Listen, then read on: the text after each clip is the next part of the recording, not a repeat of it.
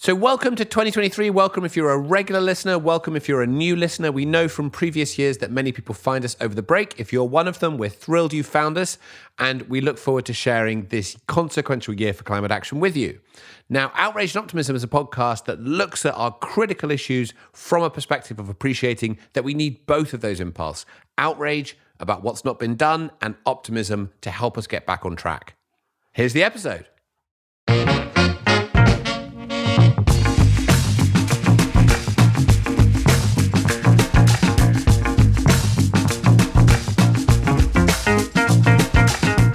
Welcome to Outrage and Optimism. I'm Tom Rivett-Carnac. I'm Cristiana Figueres. And I'm Paul Dickinson. This is our first episode of twenty twenty-three, and we're going to look back at the last several weeks, what's been happening in climate, as well as casting our minds forward throughout this year to ask what's to come and how we can make this the year it needs to be. Plus, we have music from Sive with Oh Mother. Thanks for being here.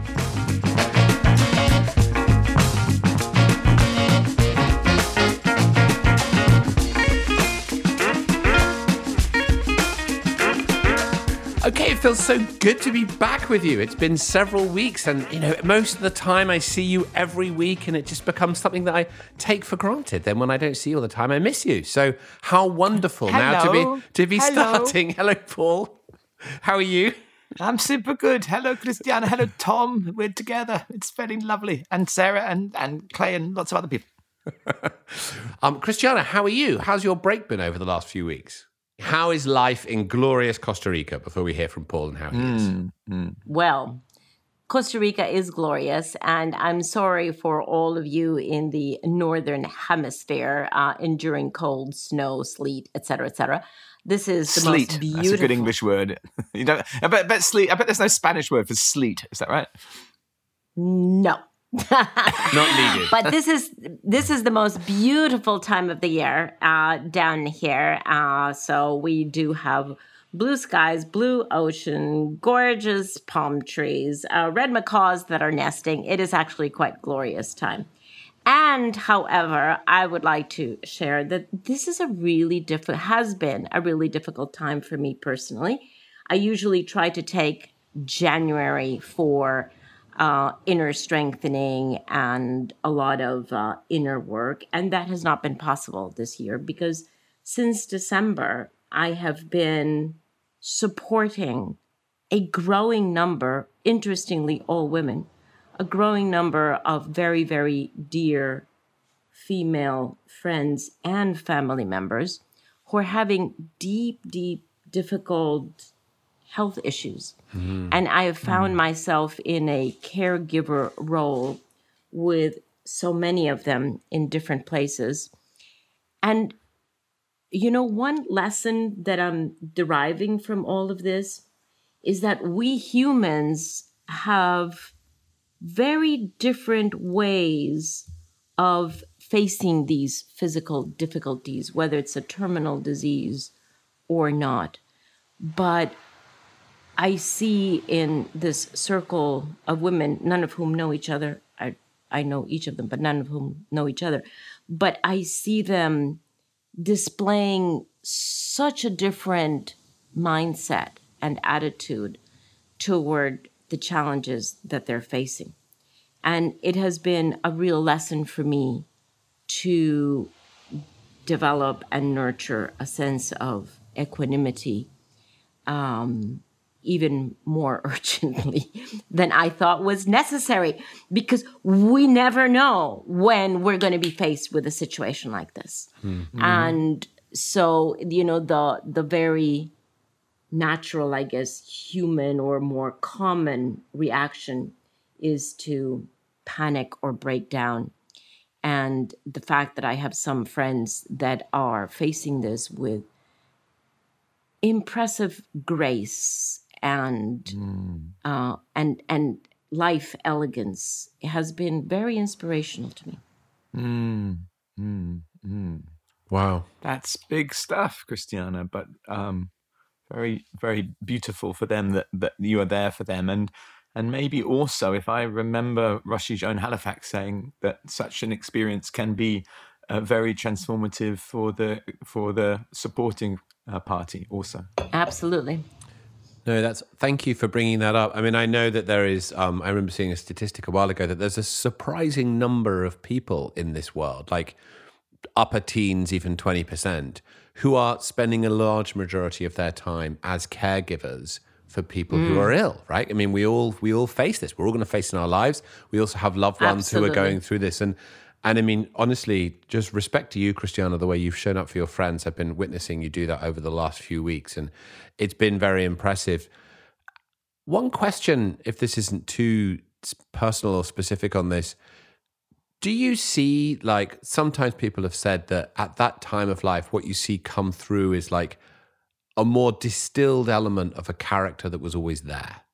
Like, you cultivate qualities throughout your life, and then when you're faced with something as profound as your own mortality, then the deeper nature that was always there but becomes sort of enhanced, and you see that person but in a sort of enlarged way, whatever qualities they've cultivated. Would you would you recognize that description, that we're all sort of preparing our qualities for that moment and seeing what then happens? Yeah, that's a, a, a much better way of saying what I was trying to say, in which um, my my le- my lesson is the importance of developing my own equanimity now yeah. while I am in full health. Because if we haven't done so, um, if we're faced, and you never know if you're faced with a situation like this or not, but um, it, then it is so much more difficult to to break what I would call habitual behavior, right? Mm. Um, and we all tend to fall into habit energies that have been cultivated over years and chiseled out through many different life experiences. And so to be mindful of that and be intentional and use whichever life experiences to chisel out the reactions, the actions, the mindset that we want and that we would like to cultivate and nurture, as opposed to whatever happens by default. Right. It was just quite a, yeah, an alarm bell for me, quite a, uh, a call to more intentional mm. living. You called it an alarm call. Can I call it um, a high fidelity bird call? And shall I tell you why I say that? It's just I wanted to pick up on a particular point, um, Tom. You were talking about upper teens, twenty percent of people caring for for uh, people who are unwell. Um, huge amount, huge percentage of of human uh, effort put into child rearing. Um, the phrase "high fidelity bird call" comes from the great, great, the truly great economist, uh, if that's the right word for her, Hazel Henderson, who who sadly. Uh, uh, passed on in, in twenty twenty-two. But she called all of that care the love economy. And she said it was far larger than the, the uh, financial economy, which is a smaller part of it. And mm. I just wanted to bring that voice there, uh, that high I fidelity that. bird call, as Hazel would call the, it. The love economy. I love that. I love that. And actually, and just one thing I'd love to, I mean, it's completely different, but just to add into that in terms of how do we cultivate the kind of attention and, and mindfulness and presence that we want to at this moment while we are so fortunate to have our health. Um, I read a book over the Christmas break by Johann Hari called Stolen Focus. I don't know if you've come across it, but I would really um, commend it to listeners. It's changed my life in a quite profound way, actually. And it's just to do with um, the degree to which we have all become completely mesmerized by our screens and by constantly being on. And this affects all of us in different ways. But as once I started reading this book and he realized that he has his ability to give attention to things in a sustained way, be it meditation or writing or anything else, was being shredded by the constant presence of these devices. And he went on a long journey that involved both creating separation from devices, having tools for managing it, as well as kind of going down the road of realizing that this is a deliberate strategy by tech companies to grab our attention. It's the largest economy in the world at the moment. I really, it educated me on deeper forces that are shaping our world, as well as had a profound impact on my quality of life, just because of how much I now use my devices, how much mm. I keep my phone with me. And it's really changed my ability to work, to focus, and how happy I feel with my life. So we should get him on mm. at some point, but I was just going to add that in as something that I would encourage us all to think about. Yeah.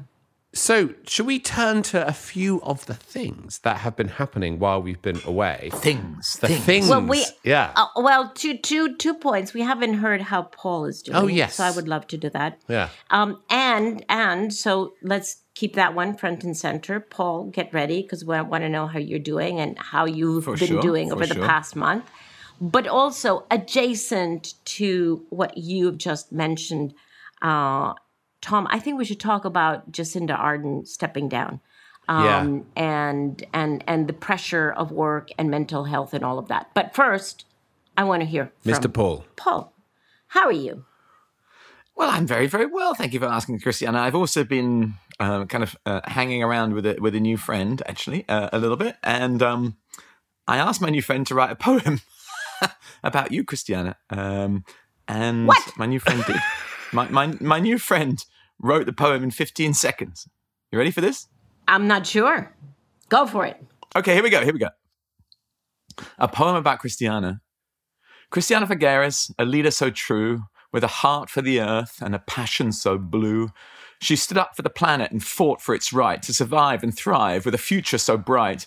With a voice like thunder and a will like steel, she rallied the nations and made them kneel before the urgent need to reduce emissions and to protect the earth from human transgressions. She brokered the deal in Paris twenty fifteen, a milestone in history, a victory for mankind. At the Paris Agreement, a beacon of hope, a sign that change is possible and that we can cope. Cristiana Figueres, a hero of our time, a warrior for the earth with a message sublime. She reminds us that we can make a difference and that working together we can achieve significance. So let us follow her lead and take up the fight for a planet we call home and a future that's right. For with her guidance and unwavering will, we can create a world that's beautiful still. Whoa. So, Cristiana, what do you think of my friend's poem that my friend wrote in fifteen seconds? In fifteen seconds. Wow. Well, I'm I'm bowled over. I'm I'm very interested who your friend is. Well, my friend's called ChatGPT, and my friend is all over the news at the moment, and millions of people are using my Generative friend every single day. A I. It was a machine wrote that poem uh, in fifteen seconds. What? How and do you do that? I, ha- I had a little breakthrough last night because...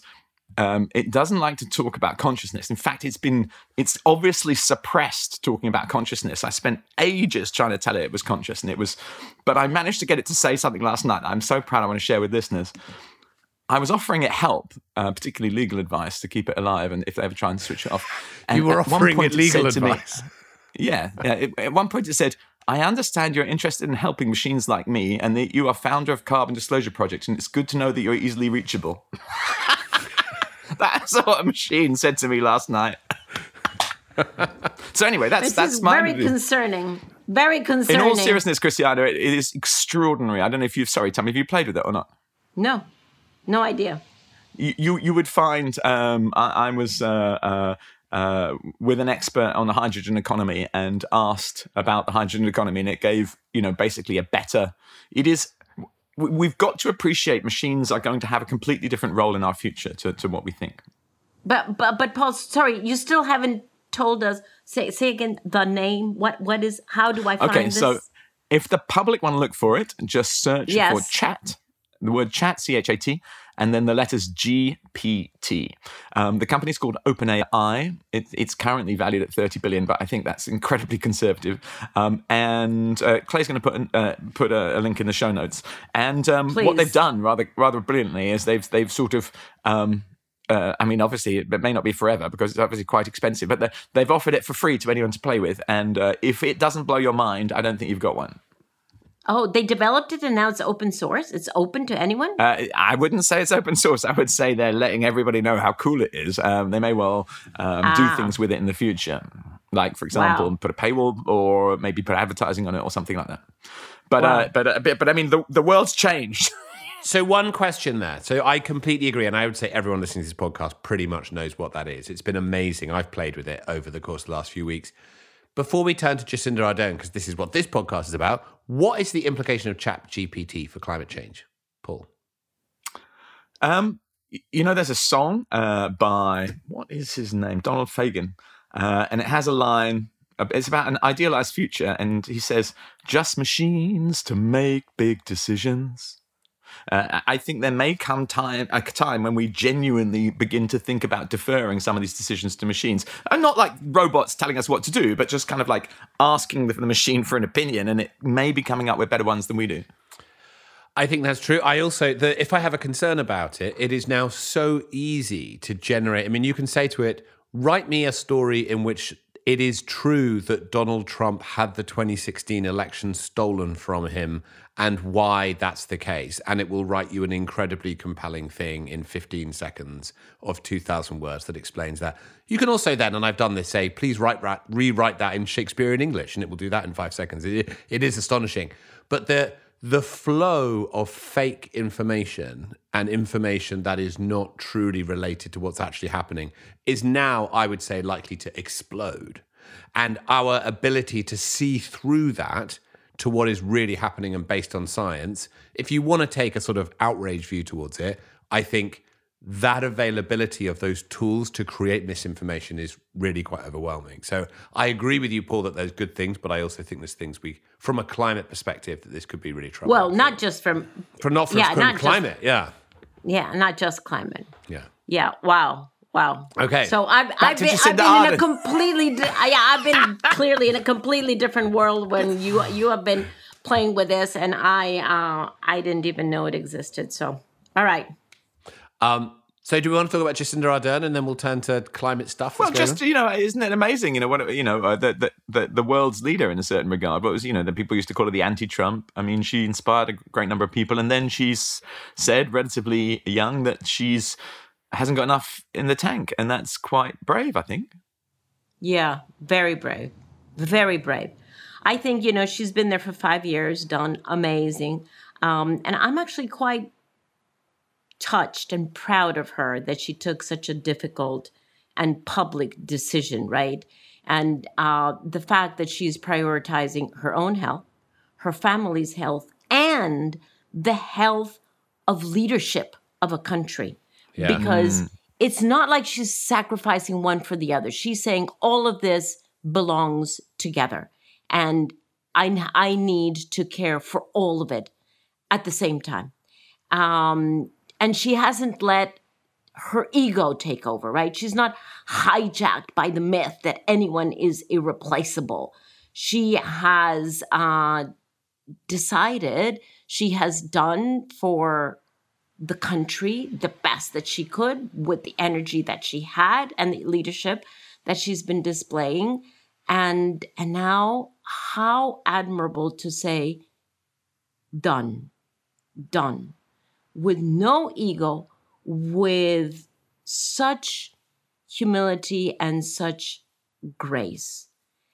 And so I'm really in total admiration of that. And at the same time, I'm really concerned that what this points to is the fact that the challenges that we're now facing, the jobs that need doing, are increasingly difficult.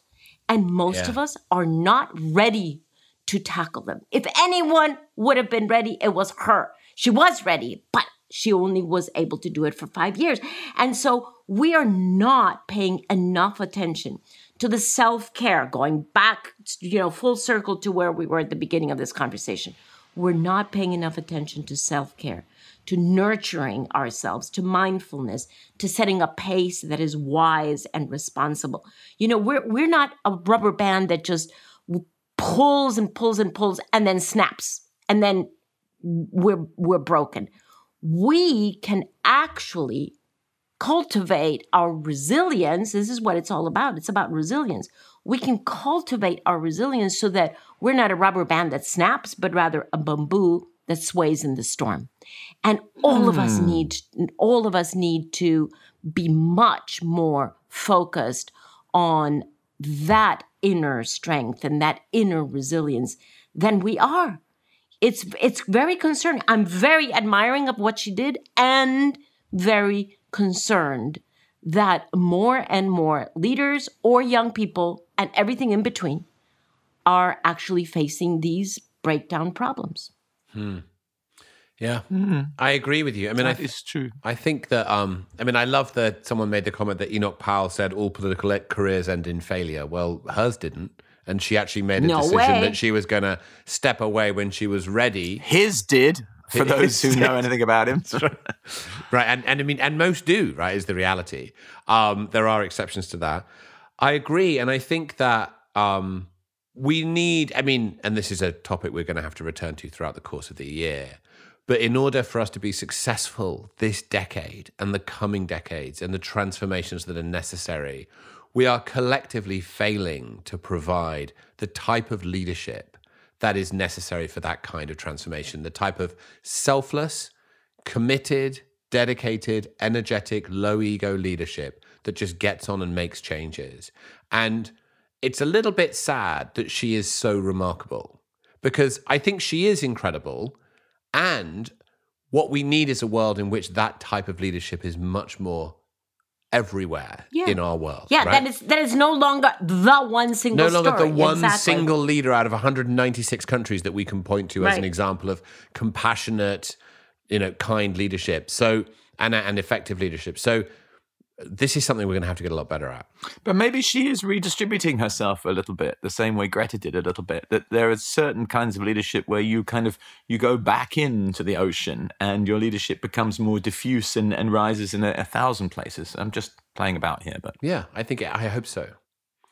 Okay, so shall we start looking at some of these things that have happened over the course of the last few weeks, things, as well as the things. year to come? What things were on your mind, Tom? Well, I mean, we should talk about that, and everyone should bring things up. But um, one thing that has emerged is, of course, the year we have ahead through to COP twenty-eight that will happen at the end of this year. A couple of things to note there.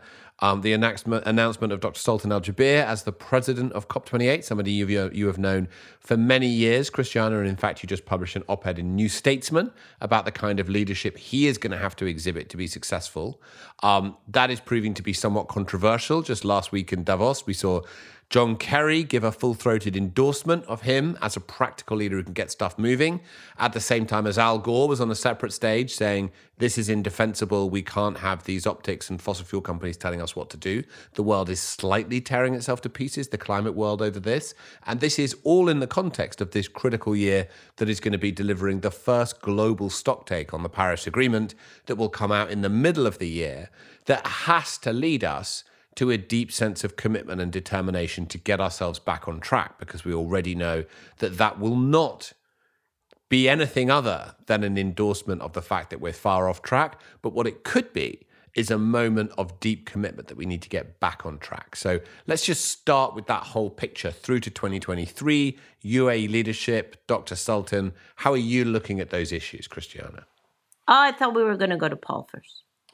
How are you looking at those issues, Paul? You can always go to me, but the thing, Tom always asks you because he knows that you know what you're talking about, but you always know that I will talk anyway. So it's it's like, it's, it's uh, but you're going for your tea.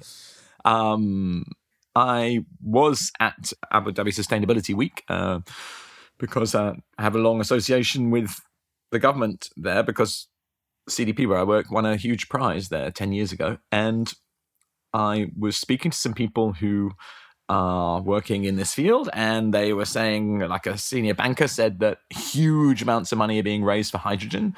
Um, Doctor Sultan pointed out the U A E spent fifty billion on renewables. That's a big number, and it's planning to spend another fifty billion by twenty thirty. Um, he spoke eloquently about how the last barrel of oil will be pumped, and that will be something to celebrate. Um, but at the same time, people are saying the U A E's strategy is, you know, on climate change is, is clearly insufficient. It's an oil and gas state. It's an emerging economy, and clearly the government there want to, you know, take advantage of their resource. But uh, it is also a one-party system, and I was reading some of the laws there, and I'm not going to say anything about it in case I get in trouble with them. But they're on the internet if you want to look at them. Um, so I think that the, the the key point is it's a very complicated situation. But long story short, Paul's big idea is if we're going to burn quite a lot of gas and oil, which seems to be a lot of what's being proposed by people in the Gulf, uh, we need to stop burning coal now. We need massive global coal tax, and we need to grind coal right out of the system right now if we're going to be burning oil and gas. And I'm sure that uh, economic power from the oil and gas industry can help us get rid of coal incredibly quickly, and then that's a compromise. Cristiana says no. And we've got our first disagreement in three no. years. No, no, that's no. not a compromise, Paul, because uh, I we well, we know, right? There is no space for any new fossil fuels. None. Yes, coal, that's true. I oil, agree. I am, gas, I'm, you're right. No space for anything new. Yes, you know, we will probably end up burning what is already uh, available in terms of uh, especially gas. But no new explorations, no new explorations of oil or gas, and certainly no more uh, more coal mining. So that that's where the line really has to be set. And that's not said by any of the three of us. That's set by science and by the I E A, and they fundamentally agree on that. So, but back to, uh, to Sultan. Um, Doctor Sultan Al-Jabir is actually a personal friend. I have been a friend, we have been friends for a long, long time. For, for decades, I would say. Ever since I started negotiating the climate convention for my own country, uh, even before I became executive secretary. He has undoubtedly been a visionary for the transformation of the U A E economy. He has been responsible for the investments into renewables and further investments. He has been uh, responsible for building the bridge within U A E from the very traditional oil and gas economy to one that is more appropriate for the twenty-first century. He has been definitely a visionary, and, and he's a force of nature. If anyone, you know, has ever met him, you will not forget him. He is a force of nature, and uh, and yeah. I do admire what he has done in the U A E. And, and he is now the COP president. That means that he has to put on a very different mantle. Any COP president, and in fact, any executive secretary of the convention, have the same challenge of having to take off the mantle of their own country. They have to become neutral to their own country. I had to do this when I became executive secretary. Not easy to do when you are as proud of your country as I am. But you have to take off that mantle. You have to become neutral to your own country position. You have to become open to all positions and not attached to your own position, because then the conversation with all other one hundred ninety-five countries is completely untenable and doesn't even start. And at the same time, and here's the difficulty, being open to all country positions and not indifferent to outcome. Because the outcome needs to be aligned with the science of decarbonization of the economy at the latest by twenty fifty, if not before, half emissions by twenty thirty, um, and with the very clear warning of the I E A, no more space for any new fossil fuels, coal, oil, and gas. And that is what the outcome, the decisions from any COP have to further. They have to be able to accelerate that warning, uh, the achievement of the goals that has been have been established by science and then taken up in the Paris Agreement. So, I you know I I feel I feel in two chairs here. On the one hand, my admiration for Sultan for what he has done domestically, and on on the other side, my deep recognition that that is not going to be enough. He can build on that for sure, and he can become a very good COP president. But he has to take off one mantle and put on a very different mantle. Mm. And so that's that's super helpful, Cristiana. And I knew you'd known him for a long time. I didn't realize it was quite that long. But that's really, and you have such deep insight into the background as well as what's required now. Um, it, I but I think it's also true to say, not having known him as long as you, but certainly going back to the Paris Agreement, my sense is that he's pretty good at that, at sort of bringing countries together, having a broad sense of where is the collective landing ground between all of us, that that actually that is the role that, that the U A E can play in international negotiations and has played before. Now, of course, there are probably certain elements of their domestic policy they're going to have to put to one side around oil and gas, because that puts them in a minority of countries, whereas most countries would say, we need to end new production now. But that actually the history suggests that that muscle memory is very much there with him and with the U A E. Entirely possible. Entirely possible for him to be a brilliant COP president. Okay. Wow. It's okay. kind of exciting okay. in a slightly scary way. That's interesting. Yeah. All right, great. And oh, I was just going to. Do you want to say something else? I, I don't know. There's, sometimes I, I can kind of detect that the we follow the news cycle, and the news cycle is sort of kind of it's got kind of doom built in. Have you ever heard that phrase in in the people in uh, newspapers, as they used to say, uh, would say, "If it bleeds, it leads." You know that. You know, the shootings and you know, plane yeah. crashes or whatever it is. Um, I just wanted to celebrate the extraordinary uh, and unbelievably exciting comments um, from the president of the World Trade Association, Nozoki uh, Okonjo-Iweala. And she has said that uh, the world needs a global carbon price and tax uh, and... that's essential. Now, everyone always says that we can't do these things because the World Trade Organization, they're the head of the World Trade Association, has said we've got to do that. So I'm just incredibly excited at an unbelievably positive statement by a senior figure. She comes forward for the W T O, just as uh, the I E A came forward. These international bodies that have always, you know, if we go back decades, people would say they're the problem. They now seem to be screaming for a solution. I just wanted to celebrate that. Go and Gozi, go and Gozi. Go she is amazing. um, do we want to talk about the global stock take for a minute? I mean, what do, what does this need to be this year? Because it, it could just be another report that's released at the Intersessionals in Bonn in June and everybody kind of ignores it. Whereas it strikes me that we talked a lot last year about the fact that COPs now need to solve the problem in front of them, which is different to the problem in front of them before. And that what is going to happen this year in the global stocktake is a collective realization that we are not on the pathway to solving this issue. And of course, we know that anyway, but this is holding a mirror up to countries that signed the Paris Agreement. How can we use this moment to change the trajectory we're on rather than just sink deeper into the despair of our own failure? It's a happy way to start the year, isn't it? Well, my my plan for not sinking deeper into the despair of my own failure is to uh, always remember that there are beautiful sunflowers. Sorry, Cristiana, something sensible will come from your mouth because I can't think of anything other than don't talk like that, Tom.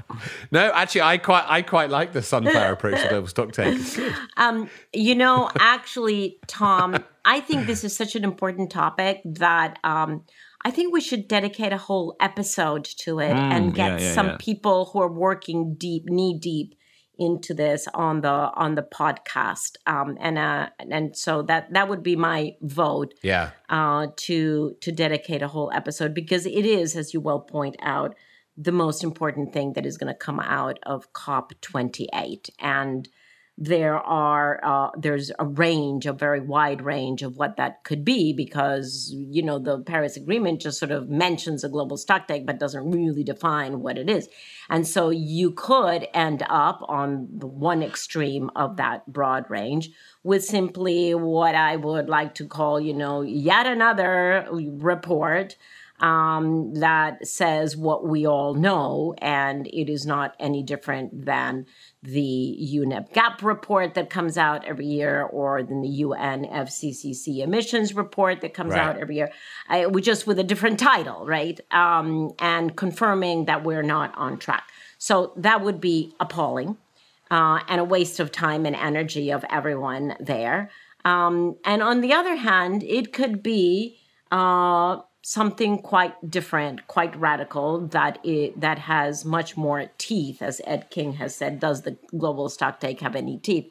Um, and it could be based on much, much better data uh, management, on uh, better technology for harnessing data and um, and and working through the data. And, and Paul is going, yes, yes, yes, because he knows he I knows uh, he knows quite a bit about data from the C D P side.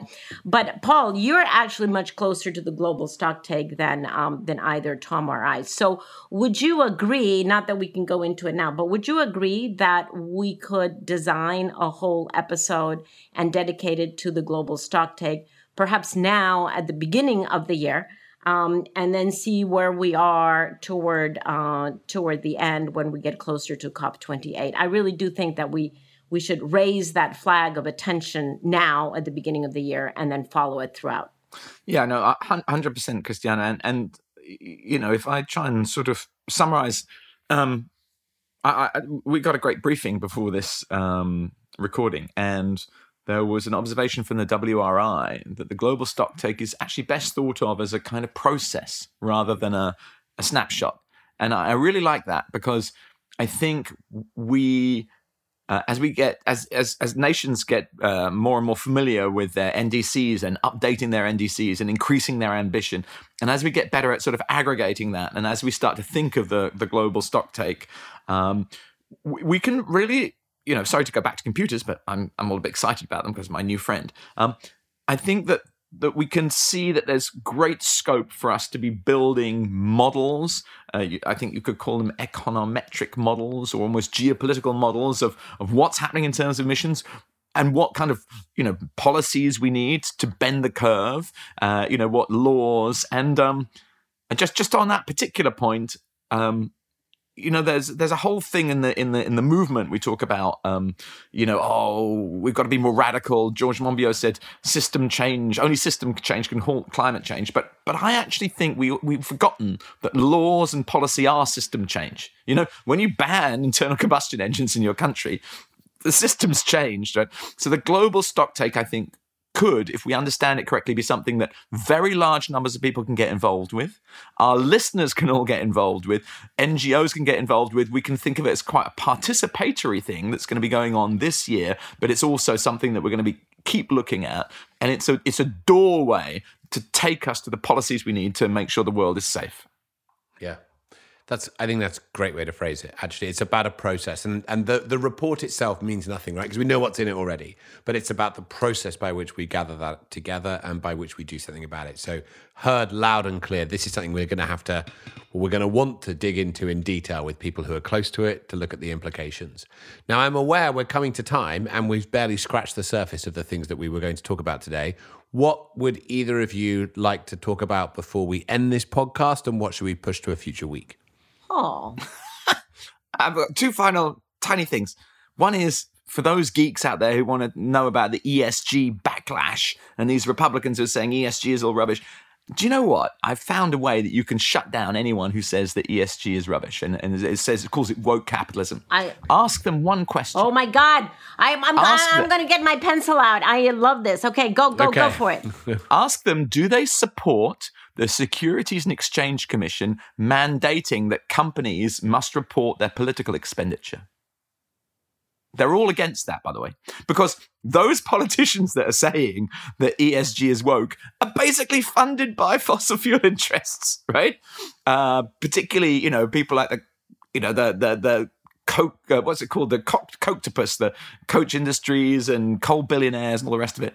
So just just just if you want to call out these people, just say, do you support corporate uh, reporting of political donations? And when they say no, say you're a lobbyist. Get out my face. And a wonderful, wonderful person called Nell Minow, who's a genius, uh, she actually pointed out, she she she wrote a letter from BlackRock to these people, which I absolutely love because it's so sarcastic and funny.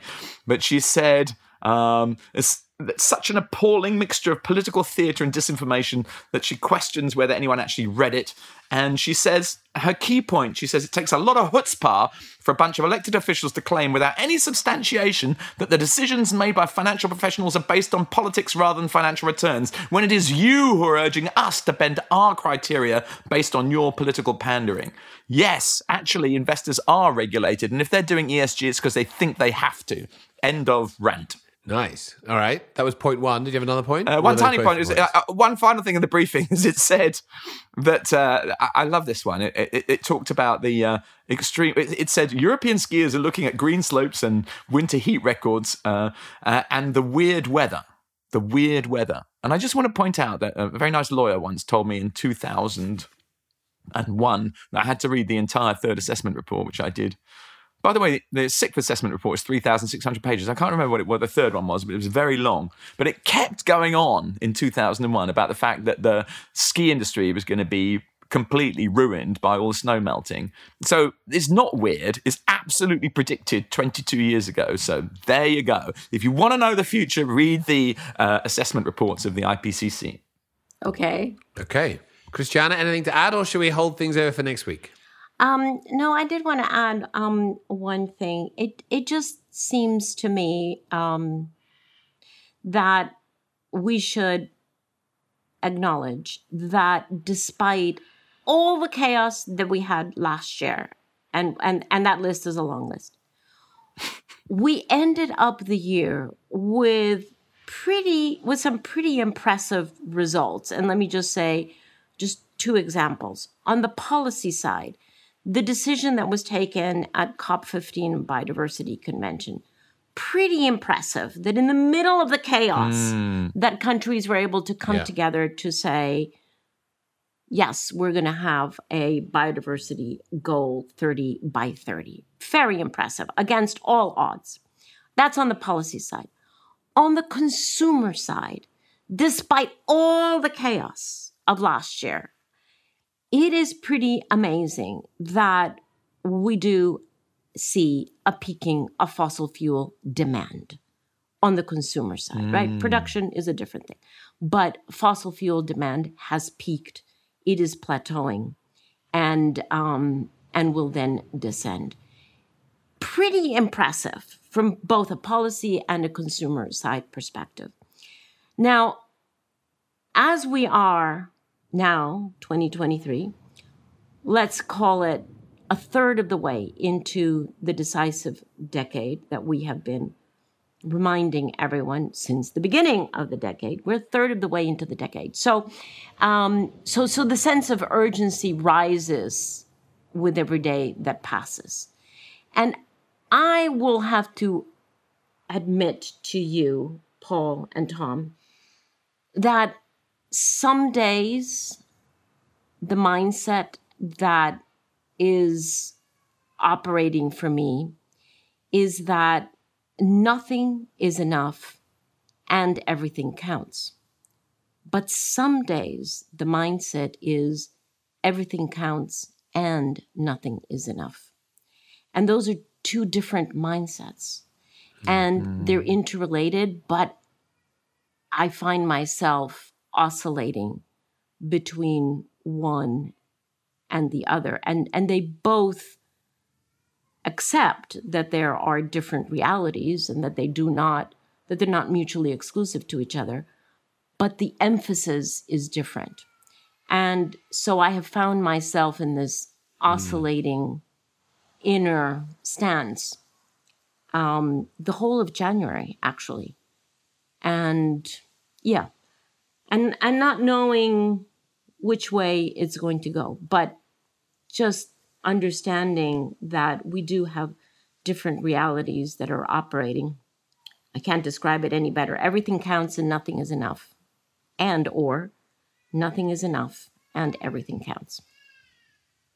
And Cristiana, when you're in the nothing is enough mindset, how do you handle that? Like, what do you do? How do you help yourself accept that or move through well, it? Or? Uh, well, because that's not where the phrase ends, right? Nothing is enough and everything counts. Yeah. That's the point, right? Yeah. Nothing is enough. So nothing, you know, is, is uh, no, nothing that we're doing is enough, as we know, because otherwise we would already be on track. But everything counts. Mm. Everything counts. And, you know, every day counts, every week counts, every month counts, every person counts, every city counts, every corporate counts, every decision counts, every investment counts. Everything counts. Hmm. And the other reality is that everything does count and nothing is enough. Hmm. And so there we are. There we are in that, in that space of uncertainty. But the, but the debate, even, even if even if we, you know, you, you can say forget the debate, the tons are what count, and it's true. You know, the radiative forcing is is the problem, and the radiative forcing ain't where it's meant to be. But the debate is moving at such speed now in so many different dimensions. I, I hope that that may provide some, how can I put it, platform for reasonable optimism, but not Panglossian, you know, vain hope. All right. Is that where we leave it? It is. Good to be back with you all. Um, it's going to be a big year as ever and great to be discussing these things with the two of you and thinking about how we're going to navigate our way through it. It's going to be a fun year, a fast-moving year, and as ever, a very consequential and as a result, quite nerve-wracking year, but this is what we're in it for. So uh, we're going to leave you as ever with a piece of music. Uh, this week, our music comes from Sive and the song is called Oh Mother. Hope you enjoy this, and we'll be now back into our regular schedule, which means we'll see you next week. Thanks for joining us. See you soon. Bye. Bye. Hi, I'm Sive, and I'm a musician and songwriter from Ireland. This song is called Oh Mother, and it was my first release that was very directly about climate change. It's sort of a personal apology to the earth, but also an acknowledgement of the paralysis I was feeling in the face of it all, and a reminder of all that's worth saving. So I guess really the song was kind of like a rallying cry to pull myself out of paralysis and into action. What outrages me the most is the fact that while so many of us are acknowledging what needs to be done and doing our best with the resources we have, people with more money and power are just point blank refusing to put the well-being of the planet before their own personal gain. Having said that, I feel optimistic about what I see as a slow but steady perspective shift in the world around me. I think people are starting to realise how much we can do at community level, and also starting to understand that we are part of nature and not a separate entity that just gets to use and control it. I think the more we live according to that belief, the better the world will be.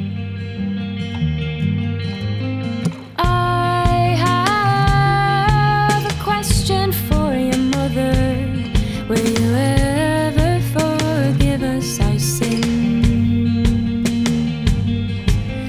Do you even believe me when I say I'm sorry? What difference does it make? None.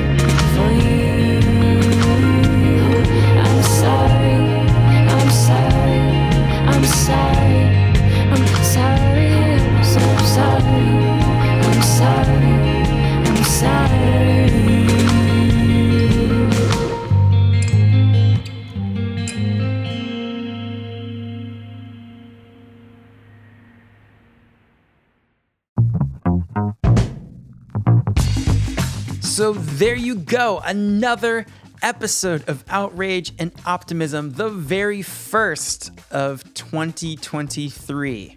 My name is Clay. I'm the producer of this podcast. I am just buzzing with excitement to be back here with you at the end of the show following some amazing music. And there's a couple of things I want to share with you. But first, thank you to Sive for letting us spin her track on the podcast. The song is called Oh Mother, and Sive, like she said, is from Ireland, and we love Ireland. Hello, Ireland. You can listen to more of Sive's music in the show notes and description of this episode below. I gave her latest album, uh, We Begin in Darkness, which was actually named Album of the Week when it debuted in April last year on B B C Radio's Late Show and received much critical acclaim for good reason. I, I gave it a full listen recently, and it's such a great, uh, how do I say this, Northern Hemisphere winter album to play. It's melodic and smooth and flows really well. There's just a lot of fantastic counter melodies. Link in the show notes to listen to that and more. The album really feels at peace with itself. I felt really good after listening to it. So Sive, thank you for coming on the podcast. Love what you had to share with us. And I also want to say I loved the drumming on that record too. That album title again is uh, We Begin in Darkness. Check the show notes. Now, speaking to both our brand new listeners who are joining us this week for the first time and welcoming back our dear friends who have been with us for a while, I want to address the fact that a climate podcast has a musical guest on it almost every week. Why are we doing this? So at Outrage and Optimism, we've done some work developing and refining our theory of change, which is, you know, after much contemplation, how we choose to show up in the world in order to take the necessary and decisive action to restore and regenerate the web of life that sustains each and every one of us. One of those ways we show up is by using our privilege and agency on this podcast to, to connect and to elevate and to amplify diverse voices that are speaking truth to power. As Cristiana has put it before, I've got a quote here, "Art, music, and poetry are some of the most effective forms of protest. They change our minds, move our hearts, and spur us into action. And action now is all of our responsibility." So we're creating space here on the podcast for nuance, complexity, different viewpoints, because these mediums, you know, art, poetry, music, are the tools to find and grow common ground within the climate movement and ultimately restore and regenerate that web of life that sustains us. So, okay, off my soapbox. We are so honored to be continuing and amplifying uh, these incredible artists that you'll be hearing this year. And we are grateful for each and every one of them that comes on to not only share their art, but also their thoughts on what the role of the artist is during a climate crisis. So if you want to read more about the role of music in accelerating climate action, we've written extensively about the subject on our website. You can check the show notes for a link to that. And I've also included in those show notes a link to a piece that might be of interest to you, written by Allison Crimmins, who is the director of the National Climate Assessment here in the U S, about this one time uh, she was at a climate change conference and she was asked what we need to save the world. And out of uh, all the correct answers, she chose to say more artists. So I thought you might like that. I've got that for you to read in the show notes. So yes, we're going to continue having musical artists on the podcast continuing into the new year. We're very excited that you're joining us for that. And a couple other things to catch you up on since this is the first episode back after a while. Um, this podcast is now part of the TED Audio Collective, a collection of podcasts for the curious. Uh, you can check out more TED Audio Collective podcasts like TED Talks Daily, Rethinking with Adam Grant, uh, the TED Interview, uh, and of course, TED Climate. Uh, links, again, always in the show notes. Just go check them out. They're all there. Another thing is we have a sister podcast that we co-produce with our monastic brothers and sisters at Thich Nhat Hanh's Zen Buddhist monastery Plum Village in France. Uh, that podcast is called The Way Out is In. Now, why are we teaming up with a bunch of Zen monks and nuns? Well, if you, like us, are interested in practicing mindfulness and engaging in the world in a way that develops more love and more compassion and ultimately personal transformation and systems change, you can join Brother Fapu and Joe Confino for discussions, practices, and uh, moments where they shift the prism a bit to reveal a new mindset that can help us transcend our patterns of fear and anger-based decision-making that has gotten us into our current climate crisis that we're in right now. So The Way Out is In, available wherever you get your podcasts. Go check out that podcast.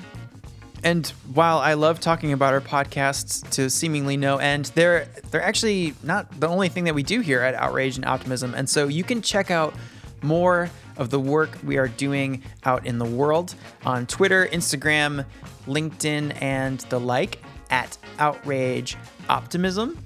And it used to be subscribe, but actually it's called following now. So be sure to hit follow on this show and share our podcast with a friend who you think might want to listen.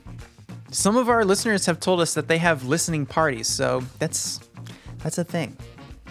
I promise I'm almost done. We've been away for a while. Uh, if you like this podcast, please leave a review on Apple Podcasts or Spotify, because we read every single one.